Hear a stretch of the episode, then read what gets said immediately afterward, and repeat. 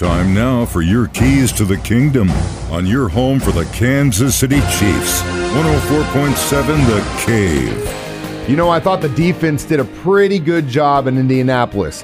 At least they tried to do everything they could to win the game for the Chiefs. Here's what Justin Reid had to say following the loss in Indianapolis. A lot of times football comes down to situations, and we had a situational football at the end of the game, and we came up short. I think we made too many plays shooting ourselves in the foot, um, and the Colts came out and executed, and credit to them. They did a good job um, taking time off the clock and then going down and getting points on the board. I mean, that's the National Football League.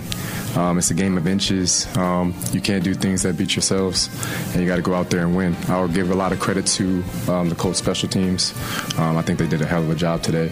But we got some things. We did some good things on the field today. Just came a little bit short, and you know we're just going to have to go back, watch the tape, and uh, we'll learn to move on from this and not repeat those mistakes. Those are your keys to the kingdom.